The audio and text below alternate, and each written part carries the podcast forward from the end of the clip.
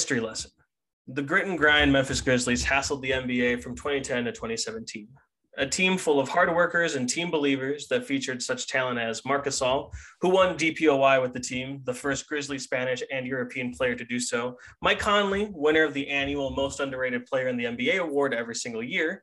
And Zach Randolph, Z-Bo, known for the video of uh, In My Hood, Bullies Get Bullied. And Tony Allen, who's in the news recently, but we're not going to cover why.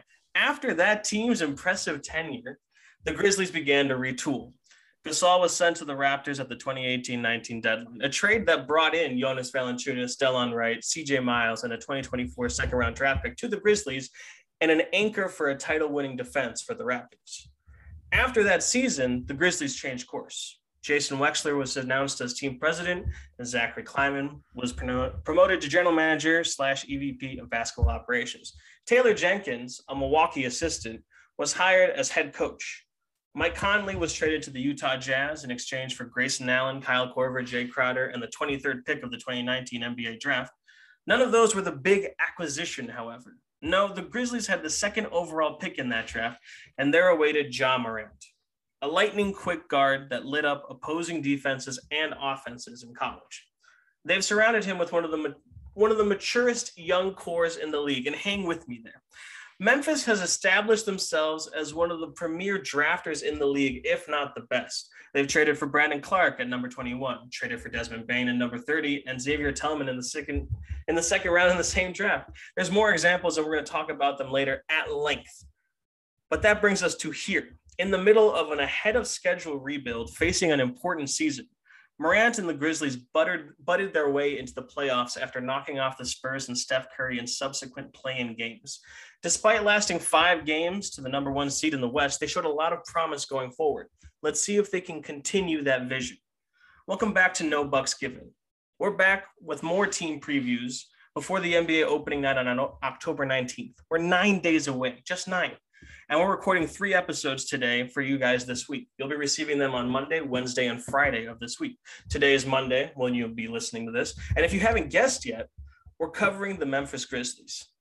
But as we're always on the team previews, we are joined by an extra special guest. That is a cadence and phrase I stole entirely from Dunktown, one of my favorite NBA podcasts. Go check them out. Free plug, free plug, free plug.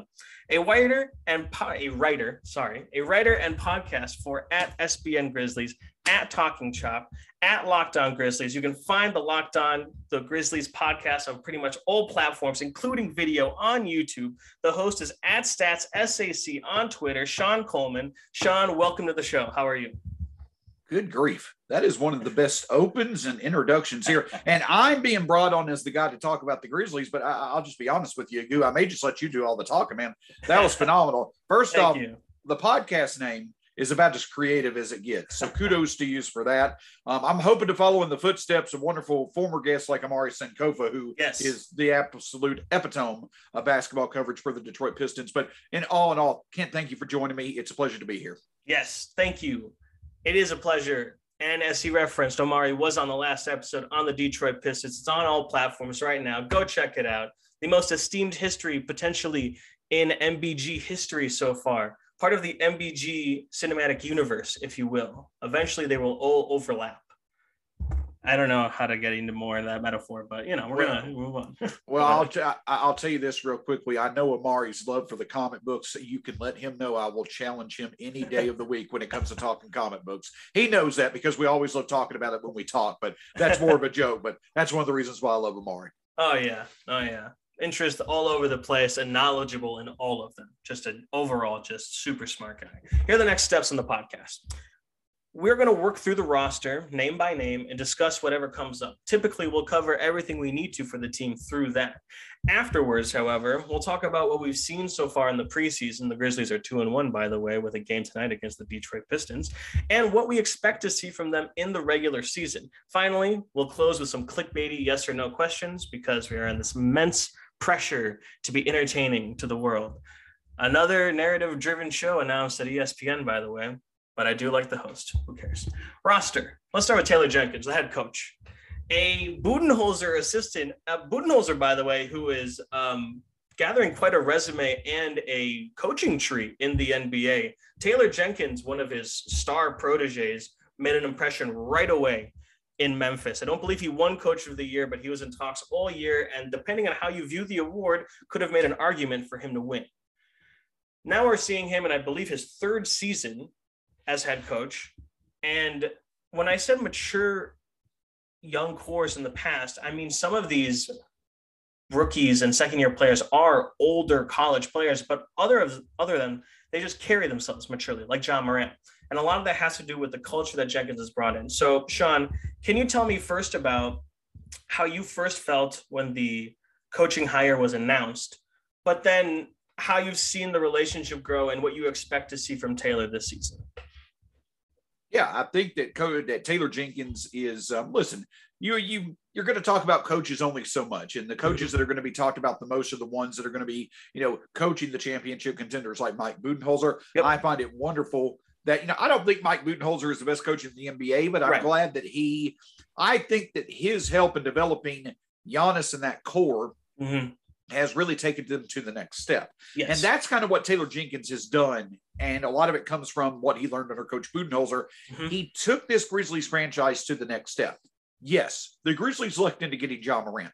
They were able to get Jaren Jackson Jr. as well. Yes. But where Taylor Jenkins, from the beginning to now, when he first got hired, didn't know a lot about him. The thing that stood out to me was that he mentioned right from the start of his press conference and where he came from with Budenholzer, it seemed immediately this is the coach that the Grizzlies needed to right. take that step forward in shooting the threes because mm-hmm. the Grizzlies had arguably been the worst three point shooting team over the past 15 years yep. before Jenkins came in. That immediately was embraced. Uh, he more than doubled our overall three point production.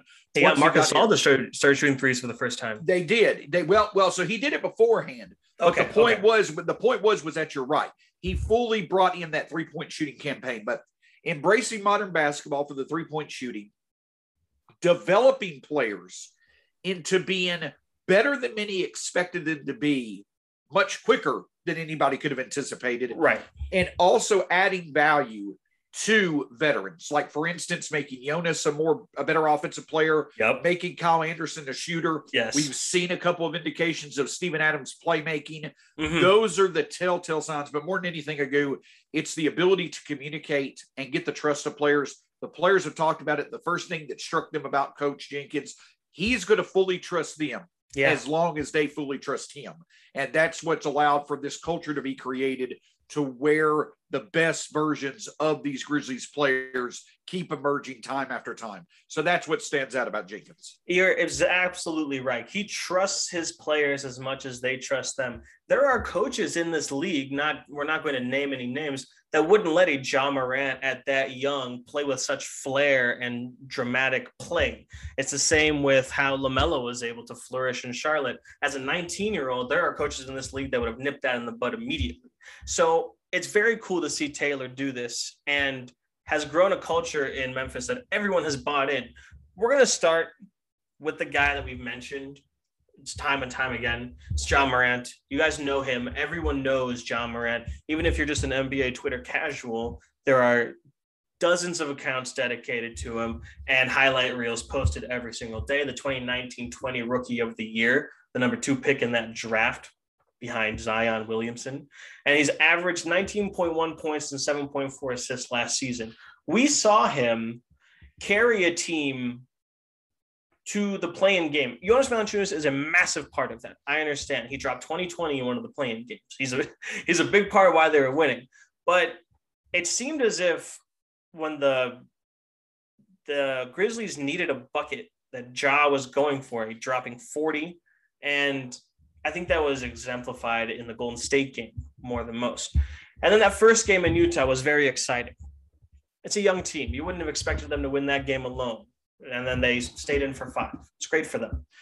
What are you expecting to see from Ja this year?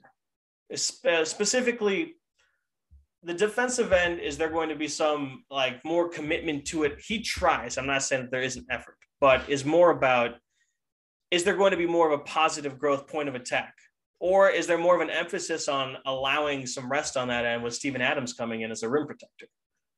Anything else that can come across your mind on Ja? Let me hear it. Yeah, no, um, I do think that defense is going to naturally become better and better. You know, at the end of the day, you know, you you you come to understand that these young players, especially for the Grizzlies, none of these players over who have come in the NBA over the past two years, none of them have played a full NBA schedule. Right. We're talking about Ja Morant, 130 games under his belt. Yep. Other players, the same difference. So they're still very much early on in their NBA experience. Mhm. On the defensive side of the ball, he's going to naturally improve. Mhm. Is he going to be a plus anytime soon?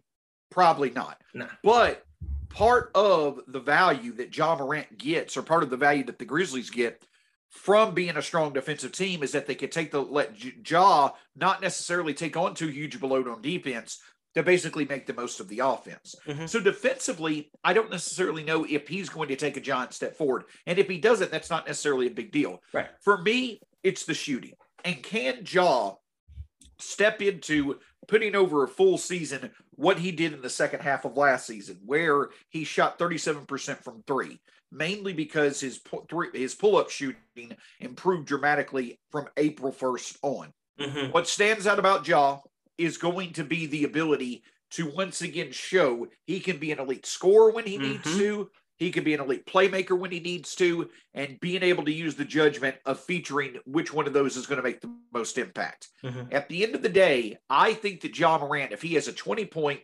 eight assists per game season, 35 or so percent from three, you're seeing somebody get into the all star conversation. Yes. Num- number one, you're seeing someone at the age of 22 who's going to join a very exclusive group of great talents to do that type of production at 22.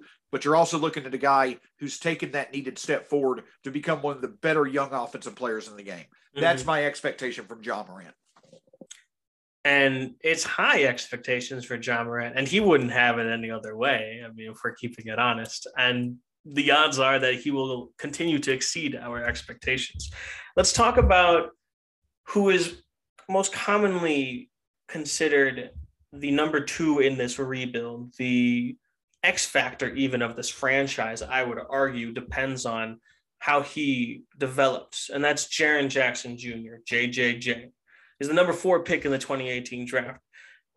The talent's been a question, but not as much of a question as anything else. The height's there, the shooting touch is there, even if the percentage isn't. And he has big play potential when he wants to. But the issue has always been the health. He's played 58, 57, and 11 games in the three seasons of his career. I want to see him succeed.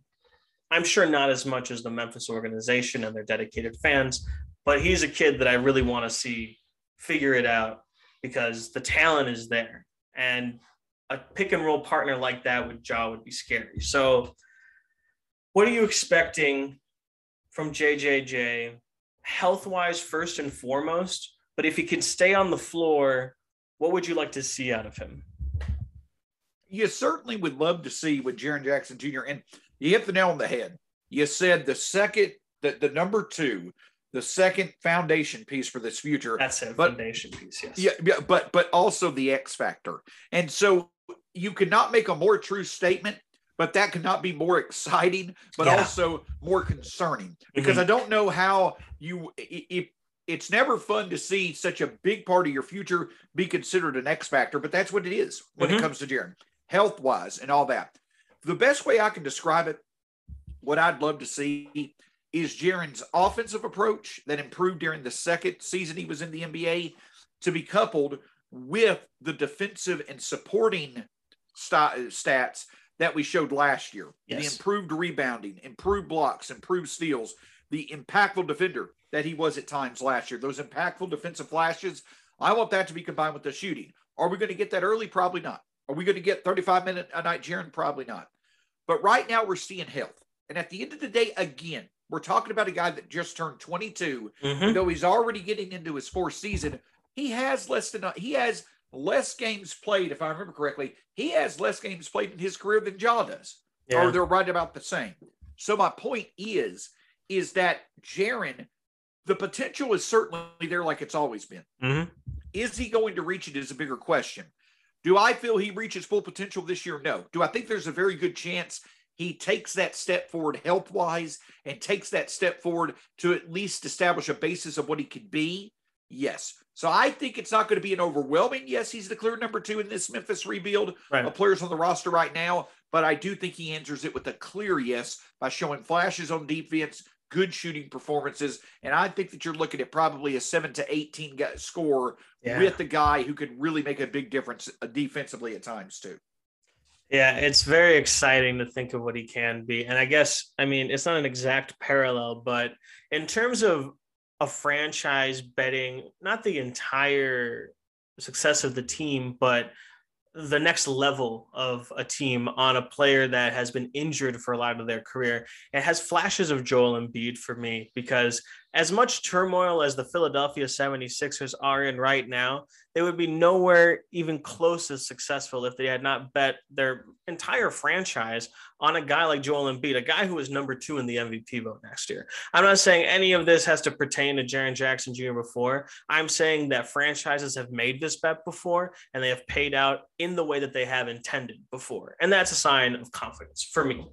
Let's move on to, I think, another member of the starting lineup, another younger guy in terms of the overall structure of the team, is Dillon Brooks, someone who made waves with his defense on Stephen Curry. While there some may argue was overrated or not, it certainly made impressions on people watching those games. The 45th pick in the 2017 draft traded to Memphis, didn't play a game for anyone else. Dillon Brooks, sometimes he can get pull up crazy from what I've read and the limited exposure I've had to the player. It gives me shades of Marcus Smart to a time, except for Marcus Smart has seemed to have shot so much that he's kind of figured it out and is now the starting point guard for the playoff expected Boston Celtics. What do you see about Dillon Brooks? Do you think he is the future backcourt partner for Ja in the next coming years when they become a very more a more competitive team, if not a contender in the next three to four seasons, or is he a developmental backcourt mate at this time? The answer to that question actually may be that he is your three. That's where he Oh, performed best ah. last year. Yeah. And, and it's a development not many of us thought, right? Right. It's a development where in previous versions of the Grizzlies, especially during the um, Ja's rookie year, there were kind of signs of seeing uh, Dillon at the three. But then last year, that's where he really stepped up and emerged. And if you don't Hmm. watch the Grizzlies a lot, it's not something that you pick up on. Right. But Dillon at the three is really something that develops because the NBA is becoming more of a jump shooting, smaller, two way type requirement, uh, Mhm. more athletic, whatever you want to call it. Dillon last year stepped up as the face of this defense, a defense that was top 10 in the NBA. But he adds an element that the rest of the depth doesn't, in that he does a great job limiting the effectiveness of the opposing team's other score while Right. the rest of the deep while the rest of the defense creates havoc through turnovers and what, what have you. Dillon's ability to do that and the effort that he consistently shows is where he makes his impact. On offense, yes. Before last year, there was a very polarizing aspect of Dillon's game. When he was on, the Grizzlies could play with anyone. When he was off, he was a detriment at times. Yes. But last year, he consistently got better at his shot selection, at knowing how to create his own shot, knowing when he didn't necessarily improve his playmaking, but he continued the offensive play instead of taking an ill-advised shot. He did better at his overall ability to improve Mhm. his shot selection. And that's what stood out. The thing where you're going to see Dillon change this year, he's going to take a step back Mhm. in overall usage. That's where he's going to stand out. With Jaren Jackson Jr. being back and possibly DeAnthony Melton in the starting lineup, Right. you're not going to see 20 shots a game from Dillon. 12 to 15 a game.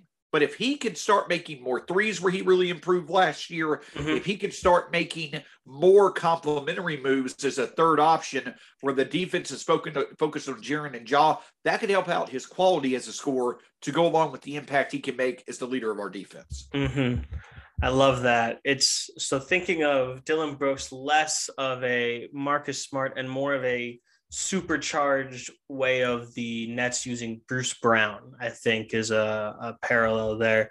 I think it's great. Do you, what do you think about that? Is that in, in your terms accurate? It it's comparisons are fine, and, and don't get me wrong, I'm in no way, shape, or form trying to say what the comparisons that you're making are, are, are not there. Sure. But but yeah, I mean, I guess you could say that. But Dillon, you know, yeah, a Marcus Smart type player, though there may be different versions of himself. Dillon's style of play is very much a he's learned how to take a lot of quantity he's not mm-hmm. the most athletic player he's not the most uh, you know skill gifted player you know there's not anything about dillon that truly is exceptional in terms of his natural skill mm-hmm. where he stands out that makes him elite is his ability he wants to embrace the dillon the villain role yes. he wants to piss other people off and he wants to do it by being the guy who's given the most effort on the court at all times. That's where Dillon Brooks is elite. All right, yes, I fully agree there. You mentioned another guy who may be in the starting lineup, especially if Dillon is starting at the three, is DeAnthony Melton, who is a massively underrated player. He was the 46th overall pick in 2018, one season with the Phoenix Suns before they traded him to Memphis. Um, he is uh, I I don't even want to. You give us your description of who DeAnthony Melton is as a player and a backcourt mate to Ja Morant. He is a three and T player. Now, okay, here we go. Three, three and T, not three and D. Mm-hmm. Three and T, as in threes and turnovers.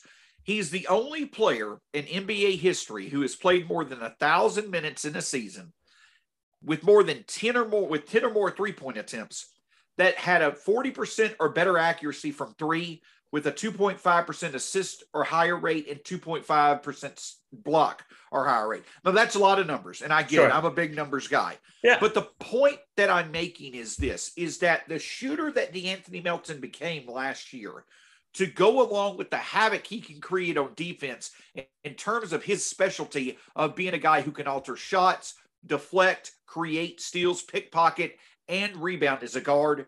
That's a very rare combination. Mm-hmm. It's not someone that's going to turn into a level of a Jrue Holiday, or I, I don't ever think that DeAnthony Melton's going to become an all NBA type talent. Okay. If he does, great. Mm-hmm.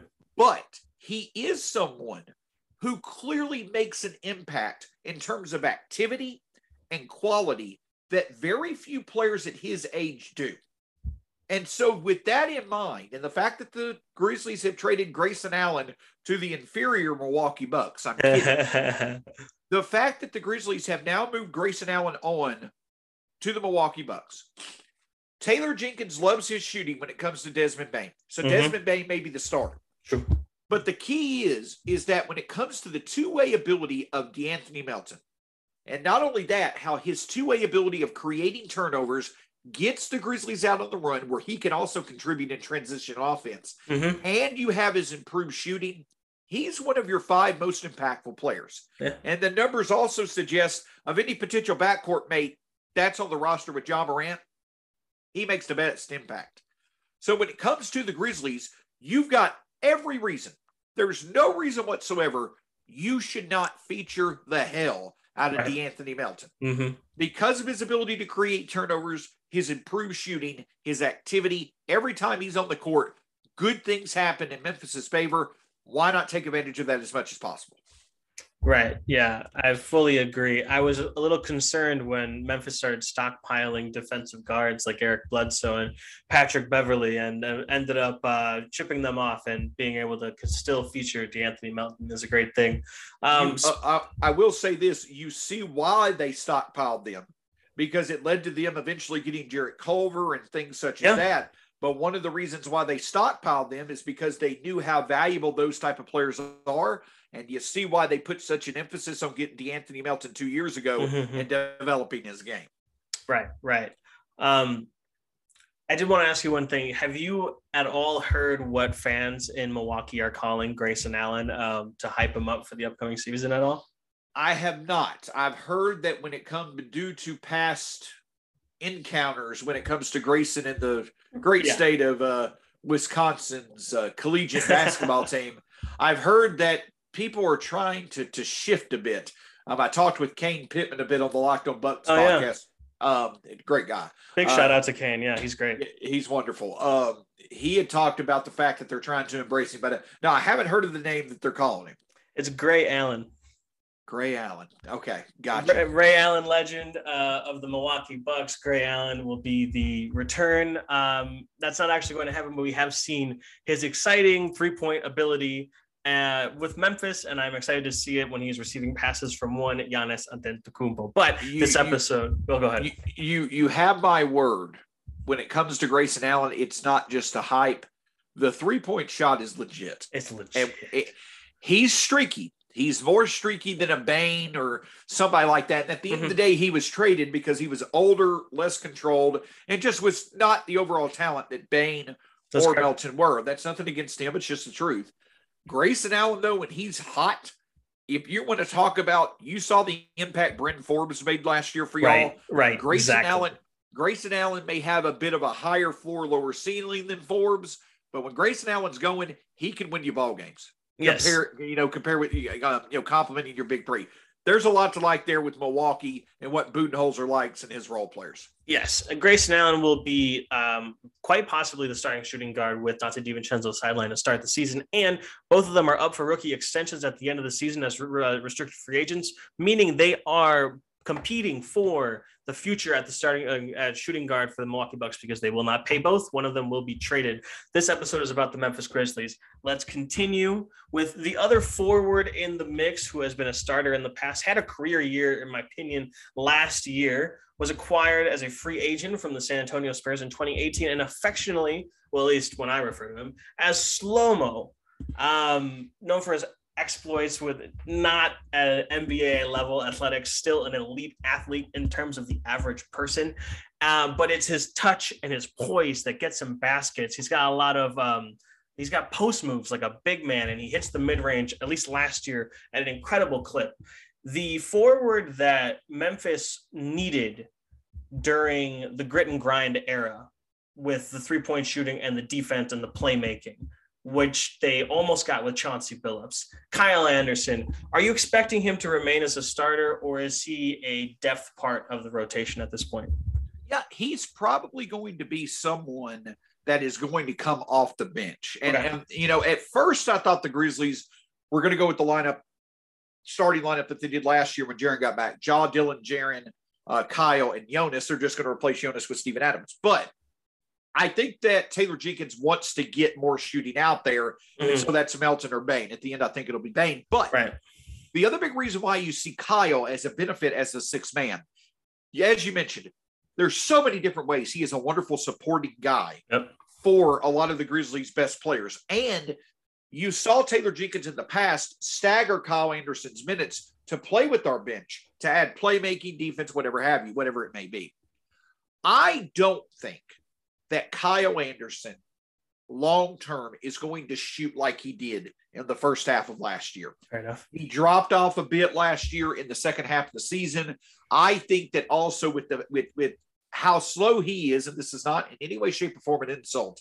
It's just the truth. He is someone where his three point shooting really relies on his ability as a catch and shoot three point shooter. Mhm. He can he can create a bit for himself.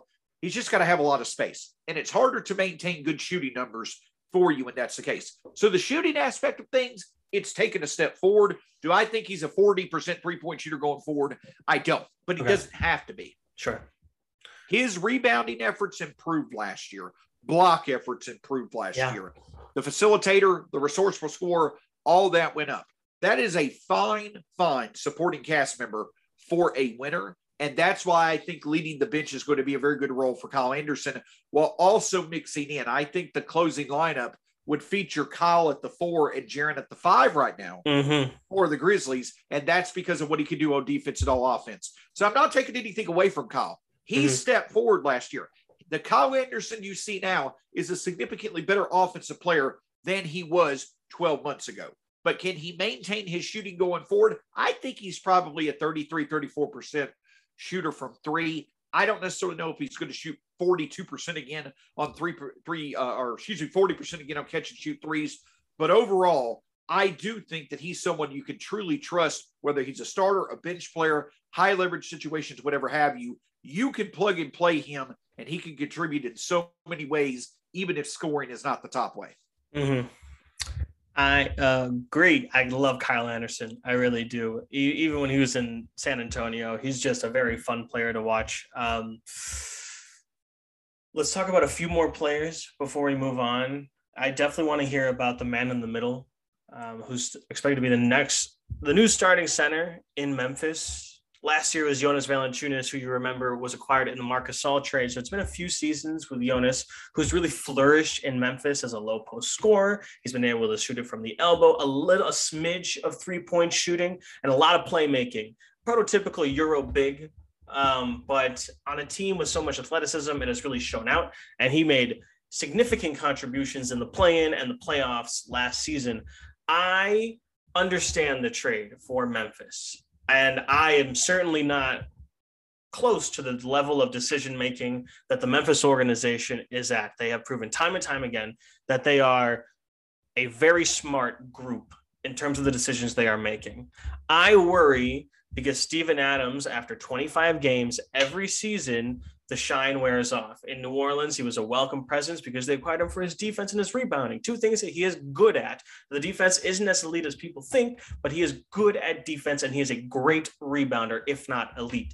But after that, the spacing woes do kick in. And on a team like New Orleans, it never made sense with Zion Williamson and uh, Lonzo Ball as your point guard, even though Lonzo got into shooting. It never made sense. And while the spacing is better in Memphis, Ja Morant, your star pupil, has shown that he has a propensity for the three point shot, but he is not at a level where you would consider him a positive spacer in your scheme. You've guys got like De'Anthony Melton and Desmond Bane. Can you play them at the same time? Can you start both of them at the same time? Probably not. Jaren Jackson has that shot, but with Steven Adams, I worry that a pick and roll with Ja Morant will get swallowed up because of the shooting. Jonas could pop. Steve Adams cannot pop. Can you convince me otherwise of Steven Adams fit, or do you have the same concerns that I have, Shawn? Well, I, your concerns bring up the concerns you bring up are, are, are very logical and they're valid. I feel, but one of the things, and this is nothing against the way that you described it, it's just the way that I have seen the Grizzlies approach it. Is that a lot of the things out there about Steven Adams are, you know, the supporting cast he fit with, the expectations that he needed to be, mm-hmm. making him making him more or something that he's not. All totally this different fair. stuff. The thing that the Grizzlies have done and that they always seem to do well is embrace who a player is. You see it about in the, across the NBA in terms of instead of focusing on all about what a, a, a player needs to improve doing or mm-hmm. adding to what a player is already doing, why not emphasize making them do the best version of what they do mm-hmm. at their strengths. For Steven Adams, that's taking his, his offensive rebounding and making it to where he's a more effective second chance source, putback mm-hmm. source. He's already averaging 6.5 second joints or second chance points per game in his two preseason games. That's what made Jonas Valanciunas so lethal. But the other thing is, is embracing the fact that Steven Adams has shown a significant improvement in his playmaking ability. Right. His overall source of assists and, and, and uh, accurate passes to lead to scoring chances have taken a significant bump over the past two years. He now is in an environment that embraces passing. We're a top five passing team in terms of assists since Taylor Jenkins took over. So you're t- t- so you're embracing that defense and that rebounding, as you mentioned, right. as his strengths. You know he's not an outside threat.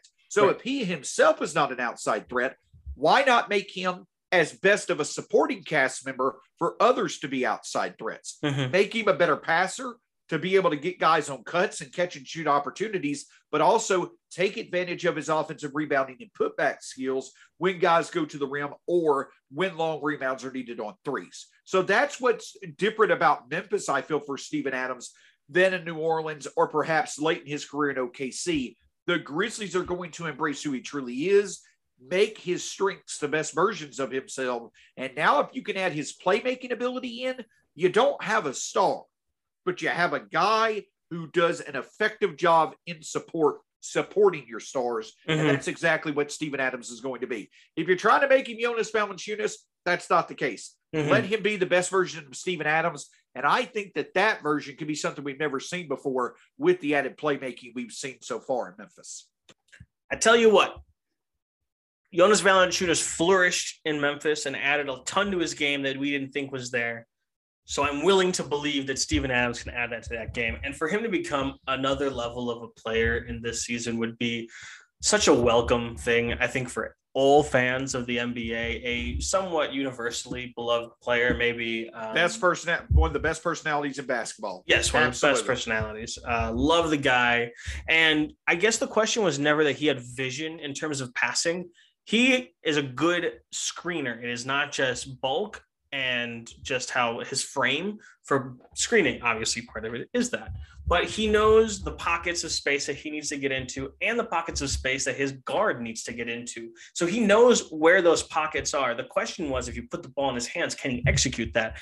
The Memphis Grizzlies are willing to find out, and the early returns on that are nice. Let's move on to two more players I want to talk about on the roster, and then we're going to move on. First one is the backup center. I love this player. I loved him in the draft. I thought the Memphis stole, Grizzlies stole him just like they steal every player in the draft every time they enter a draft. Xavier Tillman Jr., a smaller than your average rim protector, but a switchable player and a player with a shot. What do you think his role in the rotation is this year? And as you mentioned, the Jaren Jackson at the five vision, could you see Xavier Tillman at the four or the five with uh, with JJJ in some of these lineups? Sure. I, I do think that there certainly is the ability for Tillman to play up there with Jaren. I don't think that Tillman is for a championship team someone that you're going to feature at the five. I, I, I, just don't. I think that he is the perfect. He is a perfect eighth or ninth player in a mm-hmm. rotation okay. for a championship team. Dylan, but uh, the thing about Xavier Tillman that stands out last year with rookies among rookies that had played 50 or more games and averaged 15 or more minutes per game. Xavier Tillman had the best true shooting and effective field goal percentage. He was second in individual net value among rookies. The reason I bring all these things up, Agu, is because the one thing that stands out about Xavier Tillman, you're not going to find it in the box score. You're going to find it on film more often than not. He is one of the best young bets in the league at consistently adding positive value both on on offense and defense. Mm-hmm. He's not going to offer the most value, but he's going to offer consistent positive value. The de- the, the uh, tendency to be able to create turnovers, the overall team defense, his passing as a big man, he's improved shooting. All those things stand out. A plug and play guy, kind of like a bigger Kyle Anderson who can play the five. But Xavier Tillman, I don't anticipate that he's going to sit there and challenge Steven Adams to be the starting center, or he's going to clearly become a guy that you play in high leverage or closing minutes, you know, in your, uh, you know, on the court. I think he's going to be a complimentary 15 to 20 minute uh, uh, a night guy mm-hmm. who's going to really embrace what Memphis is trying to do with improved passing and shooting. And if that's the case, then you've really got a guy who's stepping up to be one of the best young team in the NBA's second or third guy off the bench their first big that they go to off the bench that could really, really contribute when he's in the game. But it's the overall positive value and the little things that he does well to, again, support the stars around him or the more impactful players around him that stands out about Xavier Tillman. Yeah, I just love his his contribution on the court. He's just a so the, the definition of a mature young player. Um, as many players on the Memphis Grizzlies are.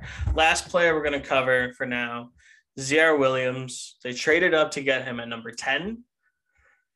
Wings, they were going to go wing. They were always going to go wing in this draft if they were going to trade up. There were wings like Moses Moody left on the board. He has seen 17, 20, and then 26 minutes a game in the preseason. Um, 26 was his highest in the game yesterday. Are you expecting him to be a regular part of the rotation, or are they kicking the tires on a rookie that they plan on developing for a while? When he was drafted, the night that he was drafted, Agu, um, our, our GM, Zach Kleiman, who's been at the forefront of, of what has been such a wonderful rebuild for Memphis, he mentioned it's going to be a multi year process with Ziaire, and the Grizzlies viewed that. Now, it was assumed that Ziaire, the, the Grizzlies kind of, you know, constructed the narrative that he was the guy all along.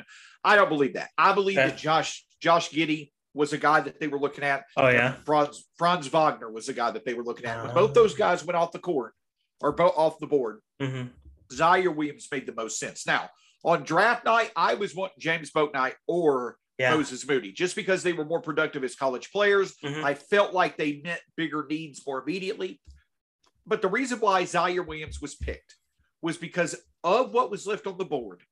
He had the highest peak of meeting the Grizzlies' two biggest needs in one player a shot creator who could also act as a secondary facilitator and could contribute on defense from a skill set standpoint while also being a big wing. And that's why they took him. Mm-hmm. And since the Grizzlies had done so well at hitting time after time again and establishing the roster that they had, they had the chance to take a risk, to take a home run type swing while they, you know, earlier had hit on singles and doubles. So that's why they took Ziaire Williams. You're not going to get a lot from Ziaire Williams year one. I think the Grizzlies would probably like to get him to 10 to 12 minutes a night. Okay. If he does anything positive, great. But regardless of whatever outcome you get from Ziaire Williams this year, you want to see improvement from game one to game 82. But no chapter, even in the story of Ziaire Williams, is going to be written this year. And that's the way the Grizzlies intend for it to be. Okay. They intend for him to develop in their development system that's proven to be very successful. Mm-hmm. And from there, next summer, when we are going to have more rotation needs due to players potentially leaving in free agency, that's where we're going to step up and need Ziaire Williams long term. But this year is purely development. Anything positive you get from him is an added, you know, bonus. He's not a top 10 guy in the rotation. I do think if anybody were to um, get injured and the Grizzlies are kind of in that playoff picture, he may step up and play. Right. But development and internal development is the preference for Ziaire Williams this year. Yeah, they have proven a lot in their player development. Um, and they've developed homegrown talent like Ja Morant. And he came out as an exciting prospect, but he has grown into a player faster than we thought he would at a high level. So it's very cool. As we're going to cover in the roster, let's move on to the preseason. They're currently two and one with wins against Milwaukee and Charlotte, and a narrow loss to the Hawks last night. As we mentioned earlier, they're playing the Pistons tonight. What are you seeing in the rotation? Do you think it will reflect the regular season? Are there any notable differences with Steven Adams? And what are you expecting in the season based on what you've seen in the preseason? Yeah, a couple of things stand out. So, um, you know, like I said, you know, mentioned earlier, I thought that Ja, Dillon, Kyle, Jaren, and Steven Adams would be the starting lineup. The, what I would change about the closing lineup is taking Steven Adams out, putting De'Anthony Melton in. What it seems now is is that Desmond Bane probably will get the start because you know at the end of the day, Taylor Jenkins prefers shooting. He wants as much of it as possible. Desmond Bane, ha- in my opinion, is a top three shooter already in the history of the Memphis Grizzlies. That has a lot to do with the fact that the Grizzlies just have sucked at shooting the three for so long now. But Desmond Bane starting probably is a likely outcome. I mean, I just think that the, what's going to differ between last year and this year, or last year and this year, is going to be the three point shooting. More of an emphasis on that.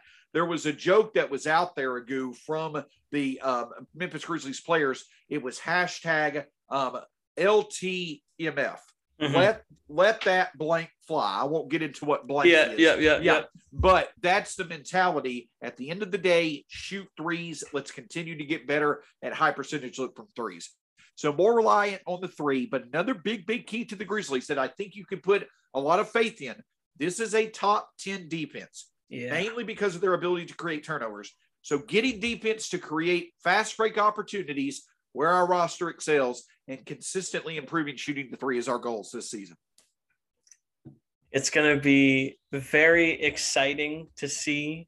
I am going to be tuning in. Uh, I have a commitment to watch a lot of NBA this season, as this is the first time we are entering the season under this podcast. It was started during the middle of last season. We're going to end up with some yes or no questions. This is clickbait that has been brought upon us by you meddling viewers that need excitement in your lives. And it's also for a little bit of fun for me. Let's start right away. Shawn, yes or no? Ja Morant, All Star. Hell yeah. Yeah, I agree. Steven Adams, a positive contributor in this scheme, yes or no? Hell yeah. Yes. I am easily convinced when it comes to these things, especially because I'm hearing it from someone that has taken a further look than I have. So I'm going to say yes as well. I'm a Steven Adams believer. Um, do you think Williams is going to end up on an all rookie team? I know you said they develop him, but there's a chance that he gets minutes. Yes or no? No. no. And it, just simply because of a lack of quantity, yes. the lack of minutes. Yes, uh, we've covered that, and I agree with that after that assessment. JJJ, 60 plus games, yes or no? Yes. Yes, just to put the good energy out there because we would love JJJ to play 82 games, let alone 60. Grizzlies, seven seed or up, yes or no? No. No. Yeah. I yeah. agree with that as well. Um, a lot of good teams out there, and the West is a little bit reloaded this year. That just wraps things up for us on the Memphis Grizzlies. One of the funnest teams to watch, whether it be Ja Dunks, Brooks, Hook hyping up on defense, sluggish acrobats from Kyle Anderson. They're also a high rising team in the NBA. I have high expectations for the Grizzlies and Ja, and I cannot wait to watch them exceed those expectations. Thank you to our very special guest and Shawn Coleman at Stats SAC on Twitter. Shawn Plug Zone, please let the listeners know where they can find you, what you've got cooking, anything.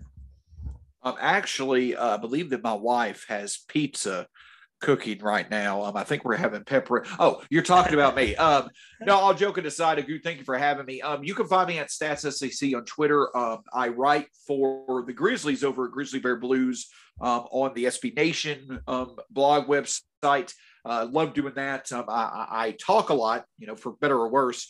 Um, I, I, write and talk over at the Talking Chop website on SB Nation uh, to do the writing for them, do their uh, daily in season podcast called The Daily Hammer. Make sure you check that out where podcasts are available. And I also am the host of Locked on Grizzlies, something that I love doing.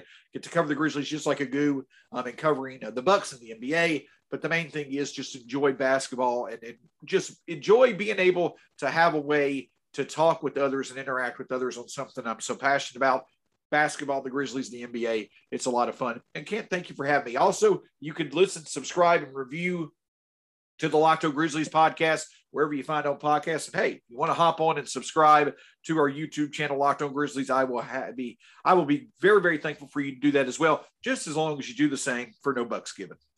Yes, please do. As Shawn mentioned, Locked On Grizzlies, especially, it's very uh, intimate coverage of the day to day of the Memphis Grizzlies. And you can learn a lot quickly by listening to a subsequent series of those episodes, such as I did in preparation for this episode. Thank you for tuning in. Wednesday's episode will be covering the LA Clippers, but you've got to check it out to find out who the special guest joining us will be. And as always, please subscribe and rate us on Apple Podcasts or wherever you listen to the show. We will see you next time.